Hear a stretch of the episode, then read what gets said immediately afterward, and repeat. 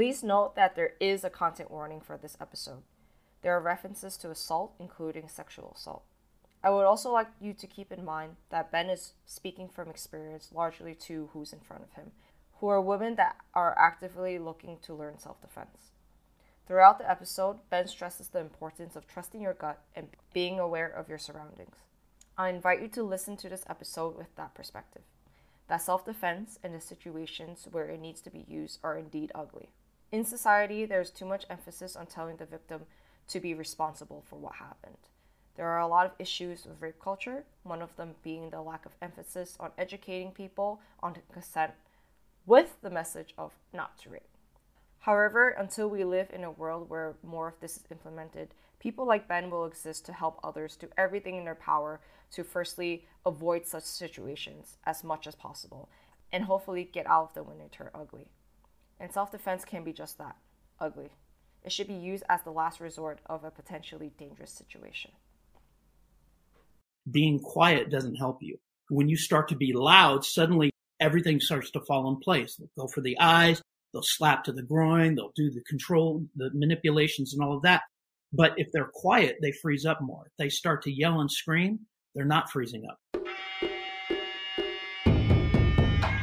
Welcome to Muay Ying, the first platform created to educate and inspire Muay Thai fighters and enthusiasts. We aim to pave a clearer path for those that need it the most.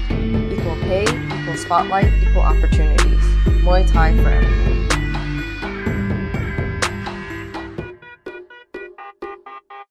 Hello and welcome to Muay Ying, the podcast. Today's topic is self-defense.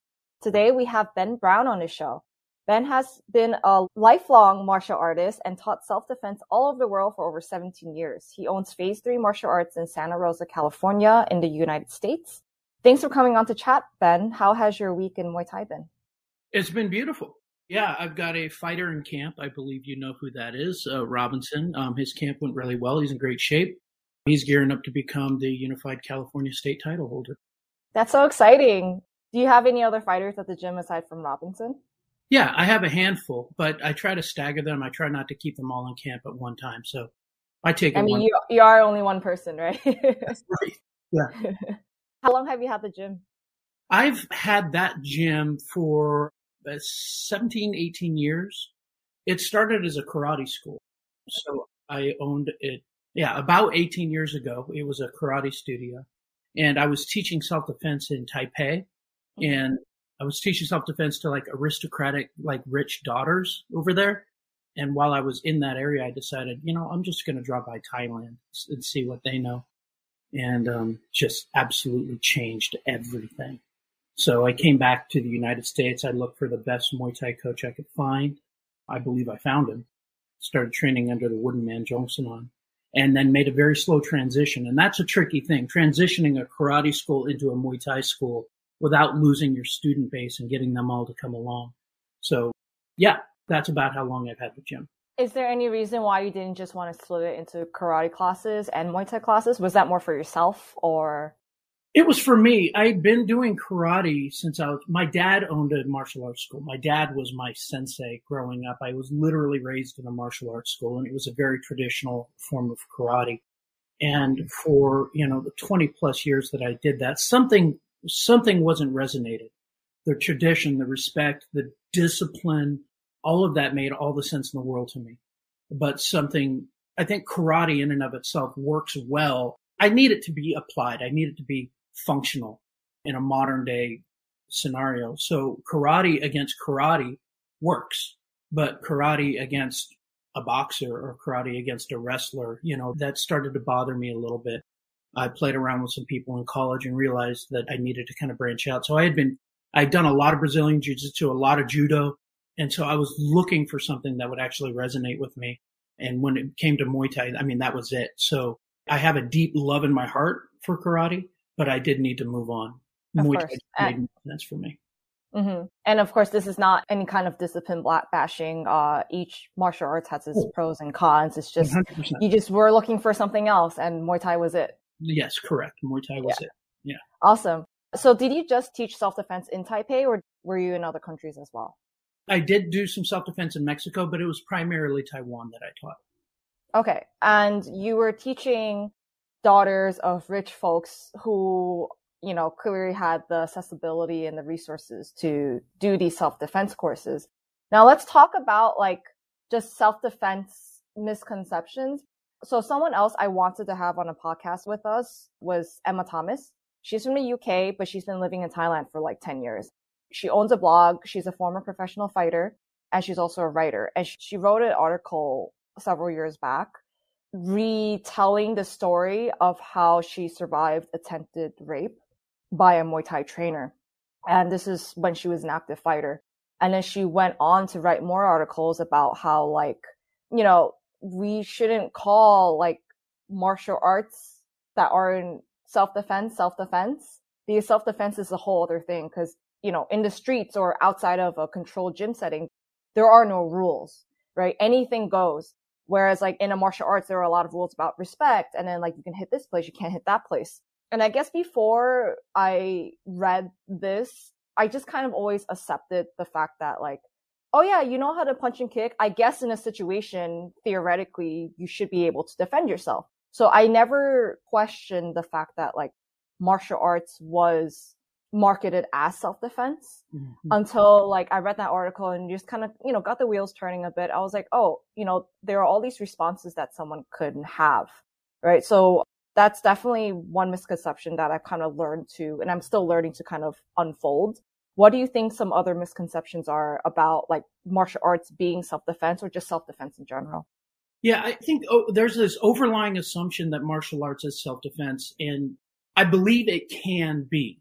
But martial arts, be it again, judo, boxing, karate, taekwondo, aikido, whatever it is, those can be applied as self-defense given you've spent enough time in the discipline, right? So if you've been doing Muay Thai for 10 years, Muay Thai can function as a form of self-defense if you need to defend yourself or your loved ones. But this is a discipline that takes, you need to put in the time. And I feel like the key word is also can, not will, right? Correct. Correct. Mm-hmm. Exactly right for me, like I absolutely, I have a love affair with the intricacies of Muay Thai, right? But if somebody really needed to defend themselves, all right, and I'm not talking street fights for ego. I'm talking like you need to defend yourself or somebody you love. The curriculum changes drastically.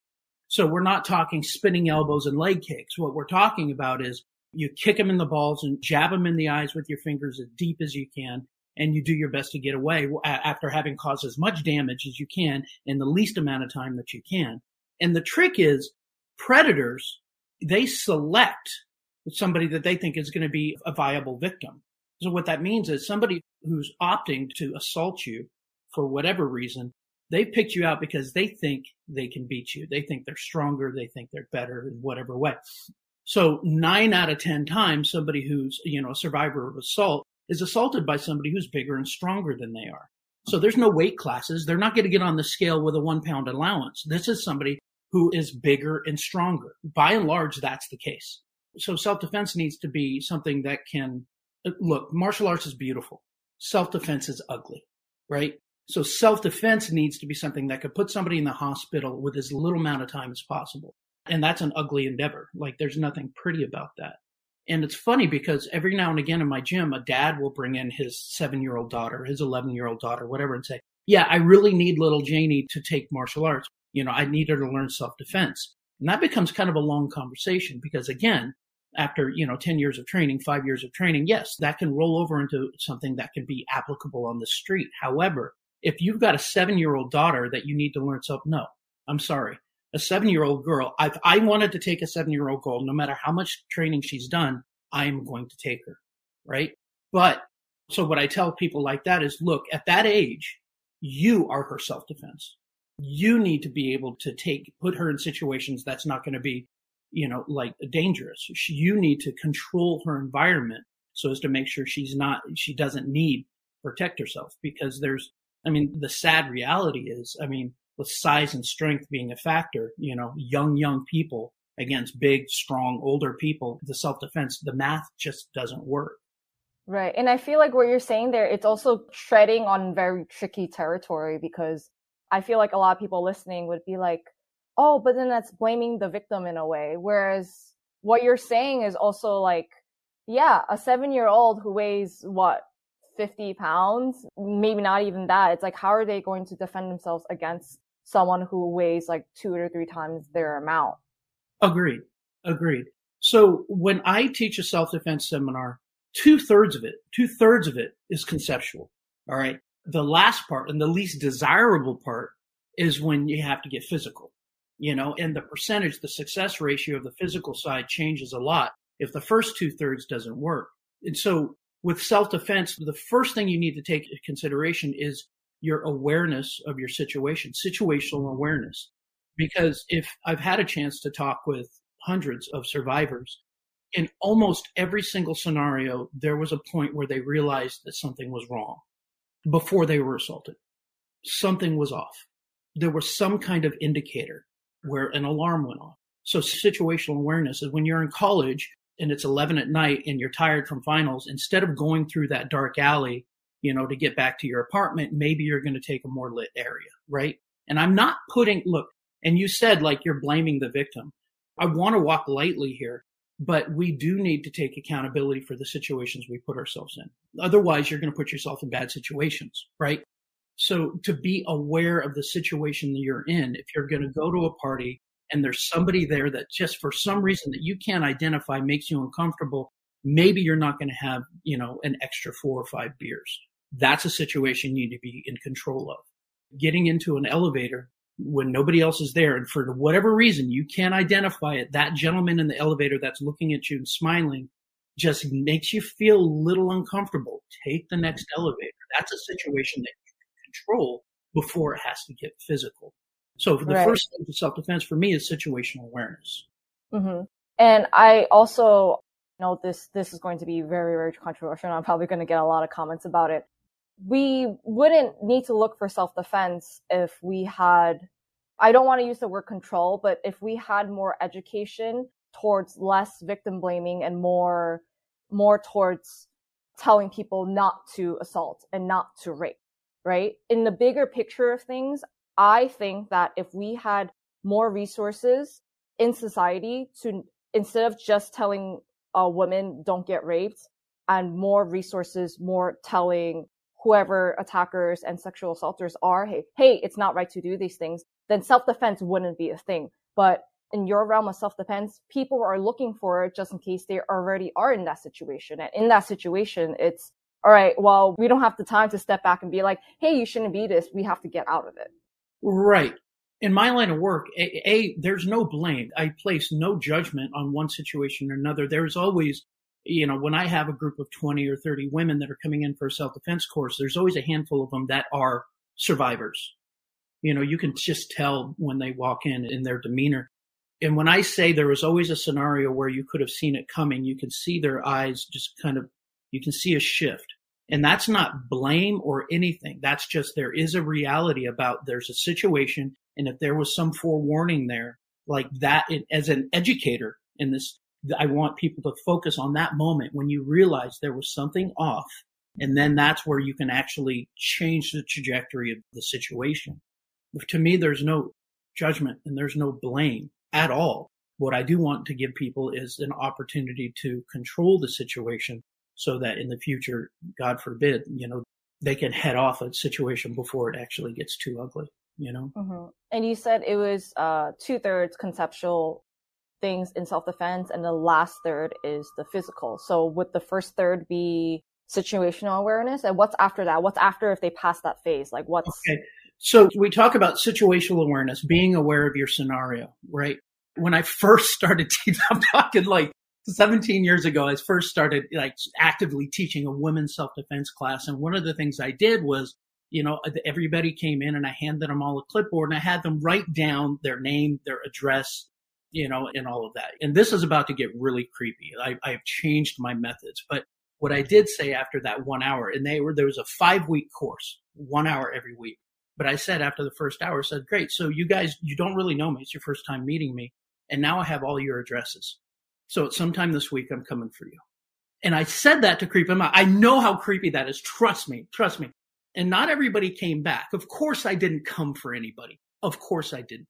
But what I wanted to do is when they came back, I said, how did that change the way you walk through your day to day life? Knowing some weird bald guy might be around the corner.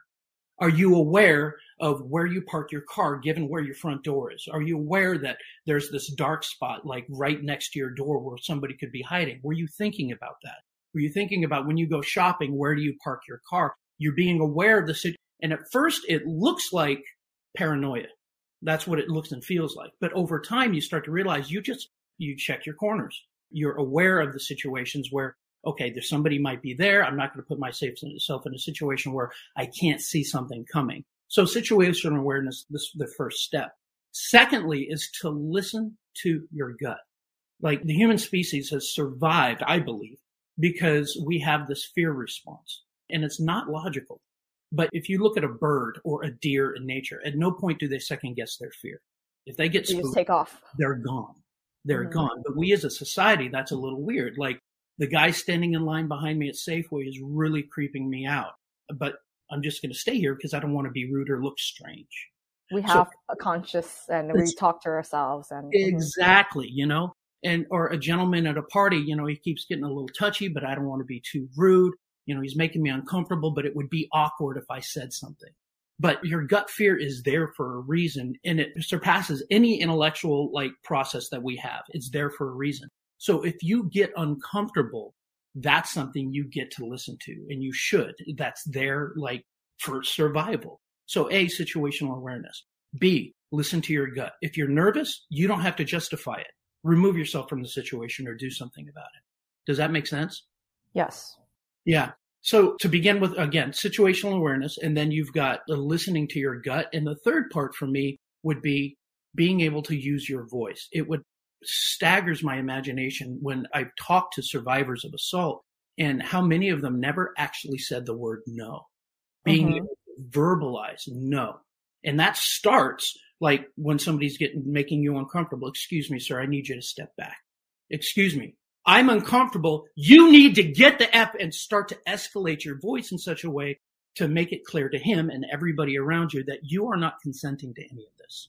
Right. But then do you feel like when you say that you're like astounded that a lot of people don't say no, like what do you mean by you astounded? Like just in general of like how the situation played out or just in general of the amount of women that, or just survivors in general that you think should have said no, but didn't?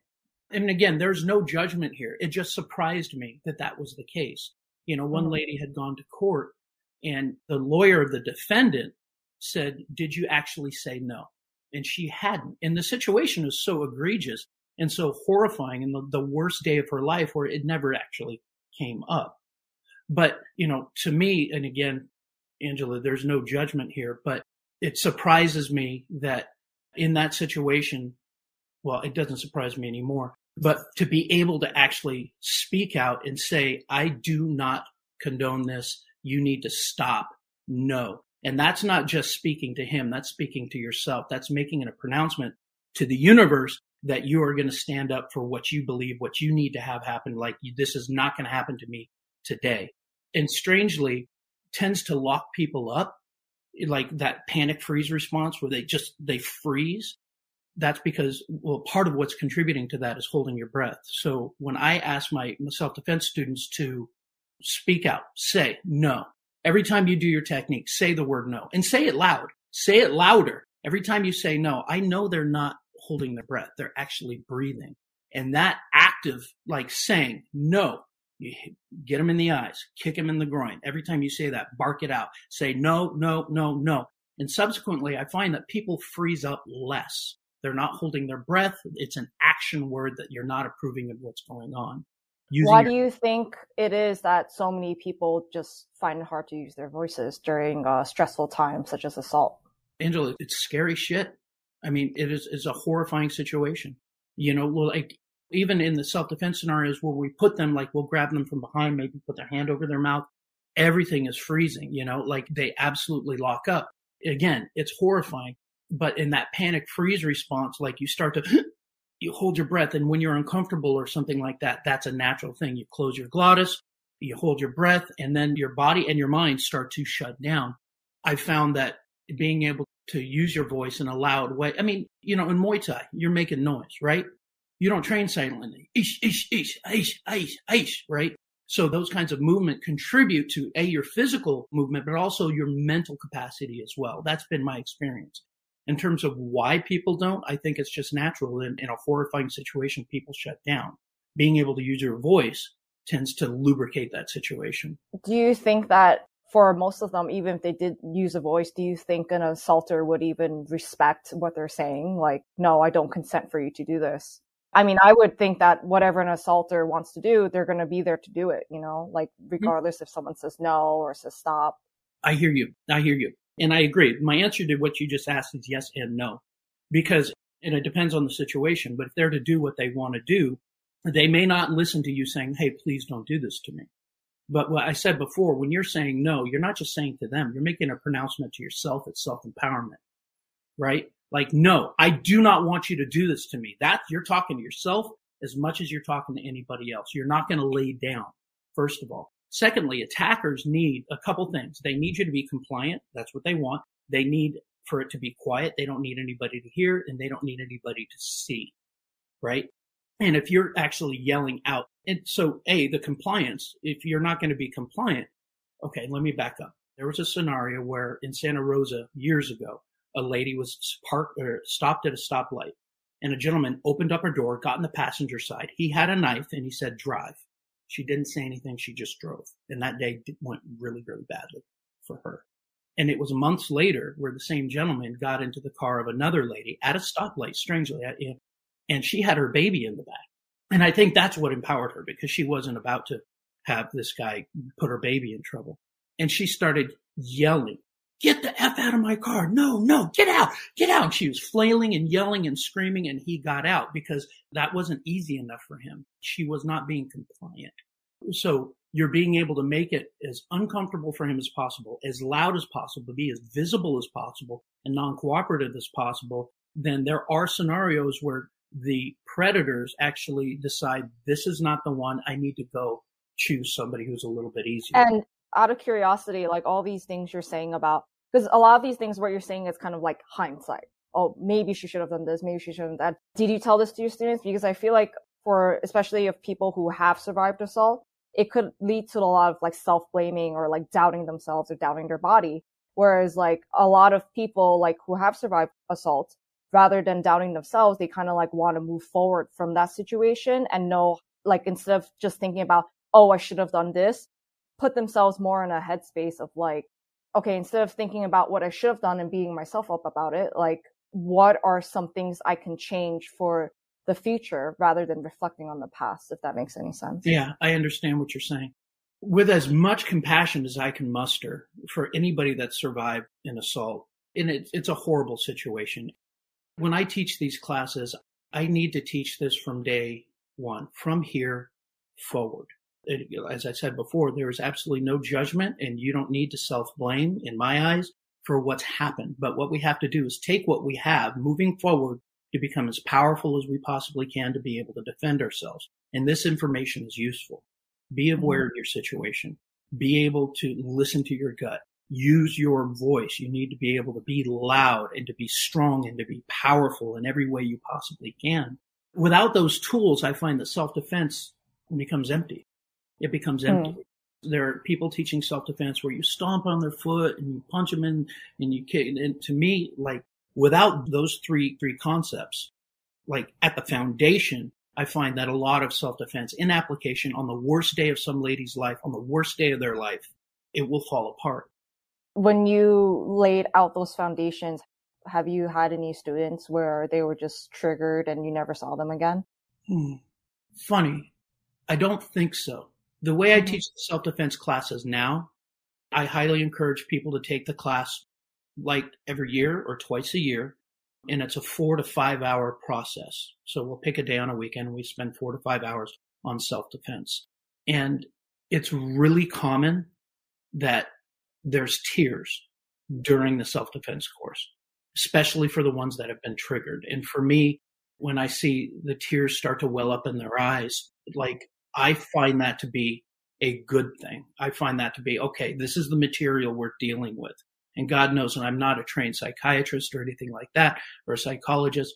But when I see these emotions bubbling up, that's your opportunity to take control of those situations, take control of those scenarios and to overcome them. It's a chance to actually move on. Like, this is where you are. This is the situation that you have.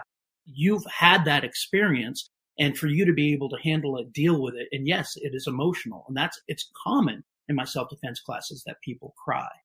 Mm-hmm. Um, but after the self defense course, I, you know, like 99% of them are like, that was the most empowering thing I've ever done. And, you know, to go through the motions of a self defense course without addressing the core emotional issues is tricky. It's important to me not to teach somebody something that will give them a false sense of security. There are things, physical and emotional things that you have to deal with that are incredibly ugly and uncomfortable. But I don't feel comfortable teaching a self defense course that doesn't address these issues. So right. there are people that get uncomfortable during the class, but subsequent to the class, they're always raving reviews. They're glad they did, but of course it's not easy. To me, a self defense course shouldn't be easy. And part of like you teaching self defense, how did you address the, you know, in school we're always taught like fight or flight, but sometimes it's not fight or flight. We talked about freezing. So actually it's fight, flight, or freeze, or right. a combination of those two. How did you address that? And how did you tell them like, hey, even though we're taking like this course, it's still not guaranteed that you're going to be able to do these things. You may very well freeze in a situation. And I know that obviously as a self-defense instructor, you're trying to get people out of that natural response as much as possible. But how do you tell them in a way where they're just not scared for their lives? Yeah. So, I mean, what you just said, everybody says it's fight or flight, but really fight or flight frequently it translates into freezing. Like you're 100% right. So there's a scenario that we'll do in our self defense course where we'll have all these ladies line up. Okay. And this is after hours and hours and hours of drilling and drilling the simplest things we possibly can that are easiest to retain that go off of just natural body movement. Cause when your brain shuts down, like you're not going to think, okay, is my left foot forward? You know, am I going to work an angle? No, it has to be simple. It has to be easy to remember, right? And they've done it for hours and hours. And then we'll line up the ladies. They're all facing this direction and I'll have them close their eyes. And then one of my students is wearing like, you know, Blauer high gear, like a $400 like self-defense helmet. He's wearing knee braces and geared up like two cups, right? And he slowly walks behind these ladies back and forth. And they don't know which one he's going to grab. And that is a high anxiety scenario because everybody's sitting there with their eyes closed, shaking, jittering, and you can see their breathing start to get disrupted because at some point he's going to grab one of these ladies and she's going to have to do the work. That is a scary scenario. And that's, and I put them in that scenario, not because I enjoy it. I don't. Look, self defense is some of the most important work I do, and it's my least favorite because it's so emotionally difficult for them and for me, just watching it, right? But that situation gives them the opportunity to address, okay, this is what the freeze response feels like. And sometimes they'll have to do it again. They get grabbed this way, depending, you know, they've been taught how to defend themselves with their arms pinned, with their arms free, hand over the mouth and all of that. And then if they freeze up, they get a chance to do it again. And I know this seems like an oversimplification, but the people that freeze up are the ones that aren't screaming. They're the quiet ones. They get scared and they shut down. And so for me, what I found, and this comes after years of trial and error, the first thing I'll tell them is, okay, get back in line. You're doing great. Now, next thing I need you to do, the first thing when you feel this guy touch you, the minute he hits you, I just need you to scream the word no as loud as you can. And just that, just the volume of their voice tends to get the ball rolling and disrupt the freeze response. It's strange, but it's true. Being quiet doesn't help you. When you start to be loud, suddenly everything starts to fall in place. They'll go for the eyes, they'll slap to the groin, they'll do the control, the manipulations and all of that. But if they're quiet, they freeze up more. If they start to yell and scream, they're not freezing up. By definition, they're not freezing up. So in my experience, that being loud, no, no, get the F off me. I said no, no, no. And every time they say that word, their movement gets more empowered every time. Mm-hmm, mm-hmm. And how do you reconcile, like, even though you're trying to make that scenario as realistic as possible, how do you reconcile, like, that still being in like a controlled environment? Because it, you know, a, a class is a controlled environment, even if it is self defense, even if people are still freezing. Like, how do you reconcile that to your students to like take that out into the real world where it can happen to them at any time, not just that one hour in their lives that week? Right. I don't like when I say how do I reconcile it, I struggle with it every single time I do a self defense course. Like, how can I make this simulation as real as I possibly can within the confines of safety and trying to keep my business open and without sending people away having nightmares or whatever, right? It's difficult for me. I've made my self defense courses as realistic as I possibly can without people sustaining injuries. But at the end of the day, and I'll say this from the beginning of my self defense course, there are absolutely no guarantees. What I am giving you is a toolbox of things that are high percentage. They're likely to work if you use them properly. And also, I am introducing you, for many of you, for the first time in your life, to the panic freeze response. And I'm going to help you to navigate that so that you have the tools to be able to navigate the panic freeze when and if it happens to you in the future. So it's not realistic because reality is realistic, but it's as real as it can be. And then for them to be able to have the self confidence to being able to say, okay, that was hard, but it's going to give me a better opportunity to be able to defend myself if I need to. But at the end of the day, there are no guarantees. It's not real. I mean, sparring in the gym as opposed to you may be the best sparring person in the gym, but when you get in the boxing ring, that's an entirely different situation. I mean, the adrenaline dump alone has killed most people's early careers, right? That's going to be the same thing on the streets if a woman has to defend herself. But what I find if they take this course two to three times a year, like their confidence and their ability goes up and they're more familiar with the material and how to handle the panic freeze. But when you say, how do I reconcile it? I struggle with it every day. But, you know, to make it more real, I'd have to have somebody come and simulate rape, which that's not something that's going to happen. What do you think about people who are not qualified to teach self defense?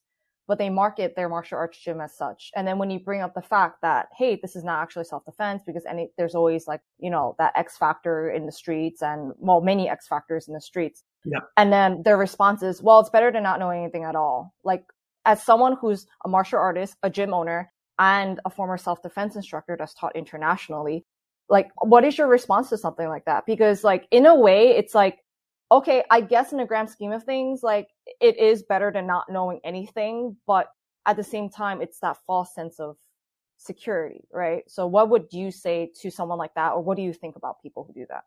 I've scoured the internet watching like self defense videos and those kinds of things. People selling for hundreds of dollars their self defense course. And I've even bought one. I bought a $300 self defense course to see what this guy was actually teaching. And I don't want to sound like the guy I'm about to sound like, you know what I mean? Like I'm the best and they're terrible, but this material was absolutely useless and it causes more damage than it helps. And again, having a false sense of, it's not just about them taking their money and giving them fraudulent information. It's about having them go out there thinking that they've addressed a problem that is not being addressed. And they're giving them tools that I guarantee will not be able to work in the street. Like when the rubber hits the road and when that adrenaline dump hits, like none of this is going to be applicable at all. And it's not even addressing the most common like physical situations that people are going to be put in. It is like a less evolved version of me who would be trolling these SOBs left and right. I hate it.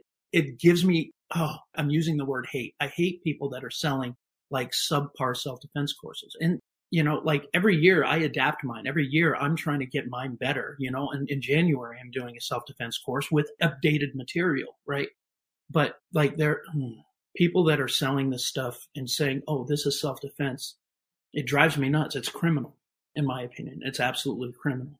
Look, I mean, if you're selling cigarettes or clothes, or if you're selling shoes, or if you're selling booze, whatever it is, like that's one thing. But self defense is about somebody's freaking life I have a problem. Like I take this very seriously. I feel like if you're dealing with somebody's physical and emotional well-being, something that a they could die or they could be living with this trauma for the rest of their lives. I cannot stand people who take that lightly. Yeah. Can't stand it. And on a similar note, what do you think about you seeing all these videos of like girls or women just like fighting off people in like a bar or in a restaurant or a public place and then it kind of just like romanticizes martial arts in a way as self defense. Like, what do you think about those? Yeah. God, sometimes I get dads in the gym, like, and they're all like, yeah, self defense. It's like, no, hey, street fighting is not self defense. First of all, like, I pretty much stopped going to bars because for some reason, just the face that I have, resting asshole face, you know, like people just want to pick a fight with me, you know. My response to those scenarios, I'm going to answer your question in a second, but like when somebody's saying, "What's up, bro? Come on, you want some?" It's like my answer is no. I'm sorry. I'm afraid of you. I'm afraid of you. I don't want to fight you. I'm afraid of you because they're going to be fighting for their pride, for their ego, and I'm going to be fighting for my life. That means one of us is going to fucking die today, and I can't afford the lawyer. You know what I mean? Like those are street fights for me. Like those fights, like that's an entirely separate issue than self defense. When people are fighting in bars and that kind of thing, like there's always been a way out, right? Like you could say, now if somebody hurts your ego, you can go ahead and no judgment. You can choose whether or not you're going to fight for your ego or you're going to walk away. That's fine. But to me, that's not self defense, right? Mm-hmm. Now, if somebody's attacking you, great. That's self defense. Fight back.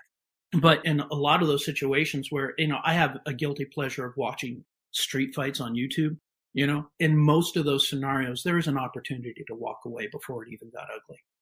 You know, yeah, yeah, my mom's a bitch. You're right. I'm sorry. You know, I, I'm a punk. Okay, you're right. My wife would agree with you. Thank you. I don't want any trouble. That's an easier solution, you know, but in terms of like the bar fights and that kind of thing, in my experience, more often than not, there is a way to get out of that. And I don't really condone street violence. I don't.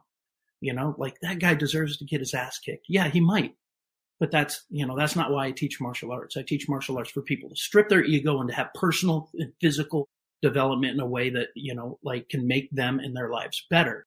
And, you know, street fights and brawls and that kind of thing just don't contribute to that at all. That's not my agenda. So to me, that's not quite self defense. Of course, it depends on the situation. Mm-hmm. You know, I'm a big fan of Leslie Smith. You know, she's an MMA fighter. And I taught a self defense class with her, and she told a story about a guy that came by and slapped her friend's butt. And just because he wanted to, you know, she confronted him and it turned into, you know, a fight. And she choked him out. And to me, like, that was justice, but that wasn't quite self defense. Do you understand what I'm saying? Self defense right. to me is when you're fighting for, you know, something more important. Mm-hmm. Yeah. Okay. So my friend Emma, the one that I spoke about earlier that has the blog, her blog is uh, undertheropes.com. And I'm going to say like a couple lines from the article she wrote. It's titled Why Self-Defense Classes Don't Prevent Sexual Assault, which is something that I think we could all agree with. Like you can't prevent external factors even though you've taken a course, right? So I just want to read it out loud and I want to get your response to it. Even those who have some form of training may find themselves powerless to use any of the skills they've learned in a real life situation. I was one of them. I've spoken publicly multiple times about the freeze response to trauma and how this was my personal experience. When a Muay Thai instructor attempted to rape me, I was unable to speak or move, let alone scream, kick, or perform a well-timed maneuver to escape. I knew how to fight, but I couldn't. So even if I had practiced specific self-defense techniques like the one shown in this video and she like links the video, they would have been useless to me. This response is common even for those who possess the skills and strength you would as- assume one might need to fight back. And the reason why I'm quoting this is because a lot of survivors of sexual assaults, one, most of the time they're assaulted by someone they know, not a complete stranger out in the streets. True. And, True. and two, she and also other survivors got a lot of flack of like, oh, well, you're a fighter. Why didn't you just do this? Why didn't you just do that? So I wanted to get your take on what she wrote. Yeah. So I think she's right. Yeah. But she is talking in absolutes and she gets to, she absolutely gets to. I think she's absolutely right. To me, the least desirable part of self defense is when, like, the physical side of it. And again, so as I said before, most of self defense is conceptual, right? So when you get put in that situation where, you know, with the situation that she's in, I think it's natural that, you know, that somebody would freeze up. My God, it's a horrifying, horrifying nightmare, right? I also want to say that if there was a self defense course that she had taken that addressed the panic freeze response, like when you feel like this, I do this under the most like horrific situation somebody could imagine like to be able to navigate that, there is a better chance. And this is not a flat out solution. there is a better chance that you can navigate that situation when things get really, really ugly. People are always talking self-defense is this and self-defense is this and self-defense is this. And to me, that's not the case. Like, yes, those tools are there if God forbid it gets there, but being able to A, control the scenario as much as you can. B, listen to your gut. And if you're uncomfortable, leave the situation. C, start using your voice and to be able to talk this person down as loudly and violently as you possibly can. Those things tend to fend off the scenario, they have a better chance of fending off the scenario where it actually gets physical. And again, there's never any guarantees.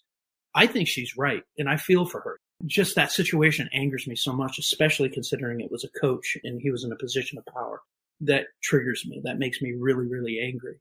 And at the same time, I do believe that there are self defense courses that address the problems that came up for her in that scenario. I do. Mm-hmm. I think a lot of self defense courses out there are trash and useless because they're not really talking about the core issues, right? Mm-hmm. You know, how to navigate fear. Like that's huge. How to navigate fear and to be able to do a mulligan. Like, okay, that didn't work out. Let's try it again and to get them scared again. Like that's not an easy thing to do, right? But self defense courses that can do that, that can address those core issues, you know, they have a better chance. And it's all about preparation. There are no guarantees. It's just you want to improve your chances. Mm. Can you tell us some ways where the physical parts of self defense, can you tell us some ways where that would be different from training, sparring, or even fighting Muay Thai? Like, because you know I see a lot of these like that are the trash videos that you're talking about about oh you do this and then this and then you spin and then you do this and then you know there are some videos now that are making fun of it where it's like as soon as the person moves they wake up in heaven which right. yeah, I've seen that I totally agree so defense hand to hand defense and then there's defense against knives and guns which is an entirely different monster and I treat those incredibly different like knives scare the hell out of me and I practice knife defense all the time and I also believe that if I have to use knife defense, like I'm going to the hospital. Knives are scary. At close range guns, well, a different story. Hand to hand self defense. For me, you know, if I'm thinking, you know, jab, cross, uppercut, leg kick, like that makes sense in a controlled scenario with a referee and there's ropes and there's a timer, right? And also people like you and me, we've drilled this a lot. It's already in there. It's innate. It's a part of who we are throwing those techniques. So we have a lot of arsenal but when somebody comes in and they want to take a self defense course and they've never trained before, I don't teach them to punch. If you want to do a punch with those first two knuckles and get the wrist aligned and be able to push off that back leg and turn the hip and shoulder, get the pat, no, no, you're going to hurt your hand and you're not even going to hurt him, right? So, you know, people can break their hand punching, but I've never seen somebody break the palm of their hand. So, boom, very simple, heel palm. Find a surprise shot, heel palm to the face, or to the nose, that works. Open hand there to the throat, off a surprise shot, boom, that works. Five fingers going towards the eyes, yes, you're likely to jam or break one of your fingers, but all five fingers going towards the eyes, one of those suckers is going to get in. And the highest concentration of nerves in the human body is the ocular lens, you know, and work to the groin. Uh, not a snap kick, not a front kick, not a spinning kick, just a punt to the groin or a knee to the groin. When he's got his hands on you, grab him tight and start throwing knees to the groin. Spectacles and testicles are the best, best targets for self-defense. And it needs to be minimal. It needs, I don't need this to be complicated. I need it to be as simple as it can possibly be. Jab him in the eyes, kick him in the groin, you know, like in heel palm to the face, rinse and repeat and do it as violently, as loud and as hard as you possibly can. That's and just... do you think like uh, targeting the eyes and targeting the groin area? Do you think that works well for both male and female attackers? Targeting to the groin doesn't work as well with female attackers. Mm-hmm. So, like for males, you've seen it. Some of the toughest guys on the planet wearing a galvanized steel Muay Thai cup, and they get clipped in the groin. They stop the fight and let them walk it off, and all that. Right. So it's, it's incredibly effective for people like me. I found that you don't get the same effect with ladies, but kicking to the groin, it hurts, but it's a surprisingly easy target to hit. Anybody that's attacking you has got a wide base. They're not standing with their feet together. You know, mm-hmm. it's right there. Boom, eye gouge, heel palm, dominant leg punt to the groin. And that's an easy target. But for the ladies, like the groin shot is not as effective, but I would keep it for simplicity's sake because you know, level changing works hitting to the head so that you can hit to the body or hitting to the body so you can hit to the head. That's a functional way to mix things up. So hitting to the head so you can go to the groin or hitting to the groin so that you can follow up on the head tends to work. It's simple. It's useful, just not as effective with women attackers. Mm-hmm. In violent assault, though, I do, as self defense coach, I do play the odds. And the odds are overwhelmingly you're being attacked by a man. Overwhelming. Mm-hmm. Yeah. Yeah. That's okay. What other differences are there between what the physical stuff you teach in self defense and what we know as martial arts and Muay Thai? So, first of all, like one of the things we'll do is like, okay, is like a fighter would present like this. Okay. Bump hands, hands up, chin down, get a good rhythm. For a self defense person, the first thing you want to do, the first thing, like even when you start talking them down, when they start getting too close or whatever. And that's, by the way, when you have the luxury of seeing the attack coming, right? That, Mhm. you know, we do address that. Like you see this attack coming, then you assume the position. If you don't see the attack coming, that's one of the most difficult to navigate in terms of the panic freeze. But Mm-hmm. Just the way you present yourself. First of all, yes, you do put your lead foot forward, dominant foot back a little bit, and then hands up like this, elbows down, hands up. Hey, hey, you need to get back. I'm uncomfortable. Stop. You need to get back. Now this shows that it's like a wolf in sheep's clothing. I can defend my head from here. Mm-hmm. I can defend my arms. I'm also set right off to be able to throw attacks from this position, from a surprise shot. If you're screaming as loud as you can, get the fuck back, get back, get back. I told you to get back. And he continues moving forward. It doesn't matter what language he speaks. You know everything you need to know. Mm-hmm. You're going to have to do the work. And if he continues to move forward, that's when you throw your surprise shots. If you get the opportunity, elbows down, hands up, and using your loud voice, but assuming a, a slightly weaker position. If, in my experience, in a self-defense scenario, if you show them this, they'll show you that too. Does that make sense? Just your Yeah. position makes a big difference. Mhm. And then physically, like again, I want a very small toolbox in self-defense. I mean, there are, some people who teach self-defense and they give you a long list of shit. It can't be. So I'll always tell them, okay, spectacles and testicles, keep that in mind. All right. And rinse and repeat until you can't anymore. So what's going to happen is you shoot for the eyes, you go for the groin, you heel palm to the face or the throat, and then you cycle that again and again. You can mix it up, but I just find it's very simple. One, two, kick, you know, like pretty simple. But then at some point, A, you got him in the eye, he bent over and you need him in the face, or you got him in the groin, he bent over, you give him an opportunity to leave or try to finish. All right. Or B, he's got his hands on you. And when he's got his hands on you, A, like he's got his hands around your waist, B, your hands are trapped, or C, a variety thereof, right? And there's also a scenario where you can grab you from behind. In those scenarios, being able to find the most vulnerable spots to actually get him to let go. So if your arms are pinched, in most scenarios, your hands can actually lower down and actually, we're talking ripping at the genitals with both hands, ripping and jumping and ripping and jumping until he loosens up. If your arms are free and your hands are out, being able to reach around, grab the skull and put your thumbs through the eyes. It's simple. It's, I'm sorry, it's gruesome, Angela, but it like, you know, I do tell them when you go for the eyes, you're squishing the grape. You need to go all the way through, you know? Mhm. And then the last part and one of the most difficult parts to teach is if she's on the ground. So A, she could have been knocked down and that's when she'll assume a position on her, like on her elbow, on her side, knee up in a position to be able to stomp kick up. And that's also a, a really, it's an easy way to start rotating. If he's moving around, you can follow and you keep the heel, your gun pointed at him constantly. Or if he's on top of you in the guard position, which is the classic rape position or the full mount, being able to navigate those like Brazilian Jiu Jitsu is a fantastic martial art. My God. But it's so technical that it takes years of training for it to be functional. Whereas if in Jiu Jitsu, somebody's got me in the mount, even if they're going to start to ground and pound me, I'm going to try to buck and go for the groin as much as I can, you know, go for the eyes every opportunity I get and to be able to train that with as few moving parts as possible so it's easiest to remember, that tends to work best for us. hmm I remember when I started training Muay Thai, a couple people said some things to me that kind of stuck with me. But now that we're having this conversation and I've been reflecting a lot on this in the past couple of years, like I'm starting to like see the validity in some of what they're saying, but also questioning it. So the first thing I was told was like, oh, but you know, if you're like in a bar and someone tries to pick a fight on you and then you show them that you can punch and kick, then there goes their punches and kicks. They're going to start grabbing chairs, beer bottles, you know, what have you, just so they can take you down. And yeah, that's right. But at the same time, it's like, would I really be, you know, like, it's like if you're giving the option to just walk away or not, or you view it's in your power to not escalate it, like, why escalate it? Right. And the second thing I was told was like, oh, why don't you learn jujitsu? Because like, God forbid you needed to, you were in a bad situation, you're probably going to be on the floor. No one's going to try to get you like punching and kicking like on your feet, especially if they know that you can. And yes, again, there's validity to what they're saying, but at the same time, it's like, okay, but that's going through like the assumption that I will be doing these things, not that I have the tools and there's a possibility that I might not.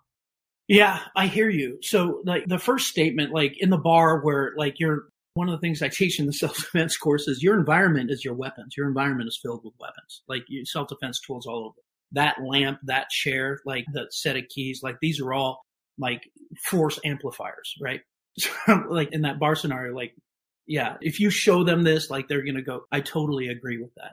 But when it comes to the jujitsu, I mean, that's a tricky thing. I mean, jujitsu works really, really well if you've trained it properly. I find that jujitsu doesn't work well with somebody who's not a disciplined, like consistent student. But also jujitsu works really well as long as it's one on one. All right. If you take somebody down or taken down and this guy has one other friend, um, you're going to get skull stomped. You know, you are literally tied up in jujitsu. So it's a self-defense tool against a one-on-one scenario. I think jujitsu is fantastic. If you train it consistently for a long time, I think it's fantastic. But I found that, and also, you know, are you in the gravel or you're on the streets or broken glass on your barroom floor where there's no room to navigate? Like all those things change the scenario. In my experience, it's best not to go to the ground in self-defense situations. Mm-hmm. Mm-hmm. Just if you can run away, you win. Tech, you know, right, hundred percent. You know, yeah, you have your life, you and win. I say this all the time. This is not about the good guy wins and the bad guy goes to jail. That is not what this is at all. This is not like some satisfying movie ending. It's not. It's you leaving the situation with your body and emotions as intact as possible. Yeah.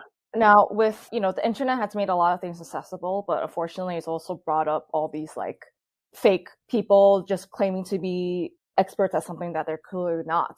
Self defense being one of them. Like that being said, do you recommend someone who's looking for like an actual self defense course to be doing it online or doing it in person? Okay. So I don't want to be too judgmental of systems and online courses that I haven't vetted, right? I, that mm-hmm. I like, I may not know the entirety of it, but I don't see a way of doing an online course that will properly address the panic freeze response. That's mm-hmm. an up close and personal thing. Mm-hmm. Like if somebody wants to learn self defense techniques, okay. All right. It's, mm-hmm. possible. Like, and I can teach a Muay Thai Zoom class. You know, we've done that, but we know it's not optimal. Mm-hmm. We Mm-hmm. know it's not optimal. Right. I can teach you how to move on Zoom, but we know it's not optimal being up in person, like be able to get your hands on them and say, no, your body needs to move like this. This is what it feels like to actually hit something with this technique, with an impact as loud and hard as you possibly can. That's what it feels like. Next, this is what it feels like to be scared and to be able to work through that fear. I don't see a way to do that on an online course. I just don't. So I'm not, I don't know that an online course hurts as long as it's supplemented with something that's more functional in terms of, you know, navigating your emotional trauma. Got it. And if someone were to look for a self defense course, what would be some things they should look out for to determine if it's a right fit or not? That's a hard thing because, God dang, that's that's a tricky question, Angela. Because most people looking for a self defense course, like if you go car shopping, you know, most people don't look under the hood because they don't know what they're looking at under the hood. You know, you understand what I'm saying? They don't know where, you know, like so a lot of them will not be able to recognize what quality is if and when they see it frequently, right? So what I would say is look for, it's a good question. First of all, ask questions, mm-hmm. right? Beforehand to ask them if they do, like how it is they actually help them navigate through the panic freeze response, which I think is the biggest issue in self-defense period, right? And also look for reviews or testimonies or look for, you know, like the words of other people who have taken that course that's the best way to do it. Because like to the layman, You know, anything could be self defense. You know, like right. you know, just like either you and I both know there's so much trash out there, but most people wouldn't know the difference. So I would get testimonials, get reviews, and ask them specifically about how they help navigate the panic freeze response. So when you, as someone who's taught self-defense, when you see certain courses and videos and all those things, how do you determine if it's trash or if there's something to it? Okay. I'll look at somebody doing a technique and I just run it through my head, you know, in application, you know, like, and it would be the same thing if I was looking at like at a Muay Thai video, somebody's teaching like a Muay Thai video or self-defense video, same thing is like they'll demonstrate this thing. And then in my mind, I will actually look at in application, how does this work? And I start putting on filters like, okay, in application, would this work if he's bigger and stronger? Okay. And then the next filter would be, would this application work if there's multiple attackers? Would this application work given that it's a surprise attack and the panic freeze response is imminent? You know, I start putting these filters on it and start wheedling out. It's like, I happen to know that this is way too complicated. This is not powerful enough. Given those filters, it starts to boil down to, in my experience, less is better in self defense. And when I start seeing things get really fancy or like multiple targets or like, you know, it requires too much thought, mm-hmm. you know, that then those things just fly by the wayside for me. What do you think about certain accreditation? Like when people say like, oh, I'm a self defense instructor. I used to be in the military or I have this certification and things like that. Which ones do you think are, oh, that's garbage? And which ones are you like, oh, okay, I'm interested in learning more? That's hard to tell. That's hard. To, that's why online charlatans are, are such a problem because look, you were in the military. That could be one of your credentials. I mean, that's great. Being in the military doesn't necessarily mean you're being a Navy SEAL doesn't necessarily mean that you're a good self defense coach. I would argue that it's likely that you are a good self defense course if you're a Navy SEAL. Like you've got a lot of great skills, right? But it's hard to tell because I could look, Angela, I could tell you anything right now. You know, I could tell you I'm an absolute master at self defense. I know what I'm talking about and I get results. And you have no way of actually verifying that unless you come and take my course. So it's kind of a double edged sword right there. It's hard to tell, right. you know? Um, yeah. And also, as you know, just because you're a good fighter doesn't make you a good teacher. Mm-hmm. Mm-hmm. You know, like being able to throw punches doesn't mean that you're all that great at actually helping somebody come up and to be able to do what you are able to do. So mm-hmm. it's really tricky. I haven't found a full proof way of vetting a good self defense course because it's too easy to fake. And most people are uninformed because they're, you know, they're not day to day martial artists. So it's hard for them to tell. It's um, a, mm-hmm. sorry. It's a dilemma. It's a dilemma. Mm.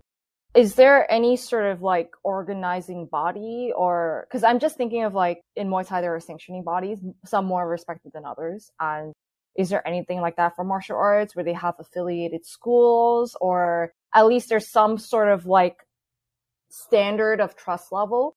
Or is there nothing like that for self defense? For self defense? No, there's nothing like that for self defense. There are well established self defense companies, but you'll find that, you know, the Blauer system or the Spears system or like there's, there's different systems that, you know, that people will use but they are so proprietary that I don't see all these coaches getting along, you know? Like my way's better than yours. We got to do it my way, right? I'd be surprised if that was possible, though I think it would be a dream if it were. Right. Yeah, right. having like a sanctioning bodies for self defense courses, but nobody's taking that mantle.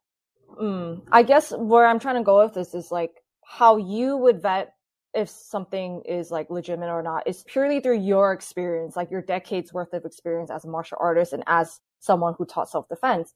Like, what if an everyday person like me, I know nothing about self-defense. I'm a Muay Thai fighter. I'm a professional Muay Thai fighter. I've had almost 50 fights, but I still know nothing about self-defense. Like, if I were to like look for places aside from reading reviews, is there like, are there resources online? Like, is there like a list of places that people can go and know that they're, even if it's not the best of the best, at least it's not complete bullshit? Like, is there anything like that for people who just really don't know anything? Sadly, I've never seen anything like that. I haven't. Mm-hmm. And to be able to verify that, it would be like herding cats. Like, you know, there are so many people out there. Just the other day, I drove by a Taekwondo school and the big blaring red letters outside is self defense. It's like, would this organizing body be, have to be able to verify every single martial arts school that is claiming to be able to teach self-defense? I mean, that would be a massive undertaking. I haven't seen anything like that. I would like to see it happen, but my life's too busy to start something like that up myself. But no, there's not a Rotten Tomatoes for self-defense course that I've seen. Right. Do you have any like recommendations that you would give to people, you know, in terms of like places or coaches that teach self-defense? You know what? This could be nationwide or this could be an international podcast. So what I would say is I haven't vetted, you know, self-defense courses in Seattle or Tijuana or, you know, or wherever, you know, like I haven't. But what I do like is the martial art Krav Maga.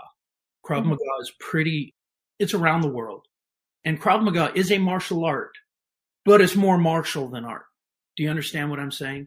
Like Krav Maga at its base, at its root system, it's, it's the fight system for the Israeli army. And that's, it's been adapted for specifically self-defense purposes. So Krav Maga is a self-defense based martial art. So unless you can like vet and get like recommendations and reviews on a good self-defense course and if you're not in a position to ask them questions in a pinch, I think a good martial arts academy or a good Krav Maga academy would be a good way to go. It would be a good start, at least while you're trying to figure out other stuff, right? Right. Yeah. Okay. And zooming back out to the bigger picture, because self-defense is just a very, very like it's a very important, but also in the bigger picture of things is a very small part of the problem. So when we talk about assault, there's different kinds of assault, but in the lens of sexual assault, right? What can some things we do as a society, as people to make self-defense less important than it is now? Because I would say it's pretty important, even though a lot of people don't have access to it. But what can we do as a whole where maybe there can be a day where it's like, oh, what do you need to defend yourself for? Yeah, I hear you. And I pray for that utopia, you know, every single day. I do think that regardless of how responsible and accountable and proactive we are as a society, I do want to preempt this by saying this. No matter how hard we try, I do think that bad guys are out there. You know, I do think that I just think the bad guys are going to be there doing what bad guys do. Perhaps less, plus less frequently, which is great, but I do think they're going to be out there. But what I found is there's so many taboos about talking about stuff that make people uncomfortable. You know, like the people don't talk about mental health as much as they should. They don't talk about addiction as much as they should. They don't talk about sexual assault as much as they should. My daughter is in an aeronautical university that's 80% men and she's writing for the school newspaper and they wrote an article about sexual assault and the column got banned because nobody wants to talk about it. Mm-hmm. Being able to talk about uncomfortable things, I think, is a start. Because unless we have a shared reality, like a common reality that we're talking about, there is no solution. The first step to solving a problem is knowing what the problem is. So being able to speak up and speak out about it, I think is powerful. Being able to ask somebody to say, Hey, look, say out loud, I'm a survivor. This is what happened to me. And to be able to start a dialogue around that, I think would be helpful. Mm-hmm. Um, and once that dialogue starts and we'll realize how pervasive it is. And the mm-hmm. predation, and especially in like universities and that kind of thing, like it's everywhere. It's happening all the time. And nobody's talking about it because of litigation, because of reputation and all of that. I think just the first step to that, Angela, would be like, let's have a conversation. Like, so statistically, like you said, like most attackers, especially for sexual assault, are men. What do you think we can do to educate men or young boys because young boys eventually turn into these men who, you know, amount of them do attack other people. Like, what do you think we can do in addition to like situational awareness, in addition to like trusting your gut, in addition to learning self defense to kind of change the scope of things? Mm-hmm. Yeah, that's a good question. And I like, Angela, I like where you're going with this because my involvement in self defense is me and you working on what you're going to do, what you are going to do to avoid and solve these problems. And what you're talking about is what can we do as a whole to solve these? And I see that and I appreciate where you're going with that. A couple things. First of all, I think it's important to continue like making sure that young men understand that women aren't objects, that, you know, the amount of respect and integrity they need to be afforded, you know, it like no matter, I also think I keep going back to universities in my head, you know, the scenarios where, you know, people are getting drunk, she's too drunk or he's too drunk and then something bad happens, you know what I mean? Those situations can be addressed, you know, but overall, I hesitate to bring this up, but I mean, rape and sexual assault, people assume that it's just about sex, that it's just about, you know, physical sex. But more often than not, rape is about power. And also it's frequent that is a cycle that had started with them in the family or at home or something that had happened to them. You understand what I'm saying? I think contributing to, you know, family health, mental health, that kind of thing would be great. I'm kind of at a loss at like where we would start with that though. Mm-hmm. Yeah, man. It's a big question, Angela. It is a big question. I don't want to, I mean, I'm sure we can talk about this for another hour, but I want to like leave off with just one more question if that's okay with you. Sure, of course. Um, you know, you spoke about power, which I think is a really, really good point because unfortunately it's really true. A lot of people, they do it for whatever reason, but they do make it about power. It is about power. How do you feel like the way that society treats masculinity and how they view what a man should be contributes to this kind of culture? I think it does. I mean, the way, like, God, that classic whole, you know, guys have to be strong. They have to be in power. They have to you know, take care of their women and women need to be taken care of or whatever. Like that, that whole dynamic is absolutely crazy. And I'm not a fan of it. Anybody that's me and my wife, they know my wife wears the goddamn pants, man. Like at the gym, I'm in charge. At home, she is. Like, and there's nothing wrong with that. Oh God, no, absolutely yeah. not. Yeah. I, it makes her beautiful. Like to me, that's one of the most attractive things about her is that she takes shit from nobody, not even me. I, I think that's wonderful. You know, like that whole paradigm of guys being tough, guys just being in charge, guys being masculine and virile and that kind of thing. Yeah, I'm going to say it. It's toxic. It's toxic. You know, in terms of a solution, man, I'll rack my brain how to fix that. But like, it's so endemic. Yeah, again, just starting a conversation about it, being open about it. You know, I am a sensitive man. I know I look butch I know I look like I'm just, you know, I'm a martial arts instructor that likes to fight and like violence or whatever. But dude, I cry at Kleenex commercials. You know, I am just, you know, like I'm this sensitive guy that, you know, most people don't know what to look at me, but I'm a little teddy bear, you know, I really am. And so frequently you get people walking in the gym, chest up, chin up, you know, I got to be the toughest guy in the room. And I always just I start by addressing them as soon as I can and say, Hey, buddy, first of all, this is not about showing the world how powerful and tough you are. This is about setting your ego aside and just being a better man than you were yesterday. It's that simple. And if we can extrapolate that little conversation to, you know, a society conversation, I think that'd be fantastic. Mm-hmm. Yeah. So, you know, I hope you don't feel like on the spot because I was asking you a bunch of things about it. It's definitely like a multi-dimensional thing. Really There's so many ways to approach it from all different angles and directions. And, you know, starting conversations is definitely like a good one. Changing our perceptions on masculinity. And then ergo, maybe getting better mental health access or change the stigma around mental health, especially for men would be another one among so many other things. You know, it's like we're just throwing these things out there, but there's just so many layers to this. It's not just in black and white and we're just throwing out some solutions, but it's not definitely not all the solutions. Yeah, I agree with you. Like the work that I do is I train the people that are in front of me. You know what I mean? Like, so my leverage on the scenario is, you know, limited to the amount of people that show up for my next self defense course, you know? And the conversation you're like, you're broaching is about like having a systemic solution. And while I've thought about it, I've never really come up with something that I think would be effective. It really is a layered dilemma. Mm-hmm. Yeah, mm-hmm. it's complicated. It's knotted up. It's not easy, that's for sure. Otherwise, we would have figured it out already if it was easy. One would hope, yeah. Yeah. Ben, thank you so much for sharing so much. I know things got really intense over there. Is there anything you want to plug? Like, how can people follow you, your school, keep up to date with anything that you're about? Mm-hmm. Yeah. So, my gym is the Phase 3 Training Center. You can find, if you happen to be in Northern California, uh, north of the Golden Gate Bridge, you can find me at phase3.com, P H A S, and then the number 3.com. Also on social media, you can find me on Instagram, uh, phase 3, P H A S 3 S R for Santa Rosa, phase 3 S R on Instagram.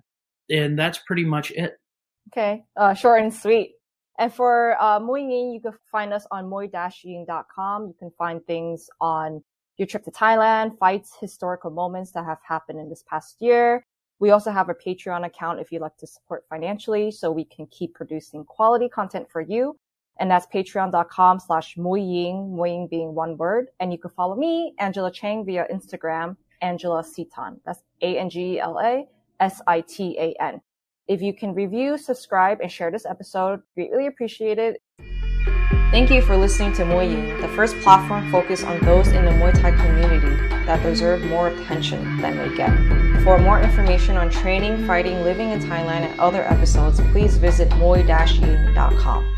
This is your host, Angela Chang, signing off. See you in the next episode of Muay Ying.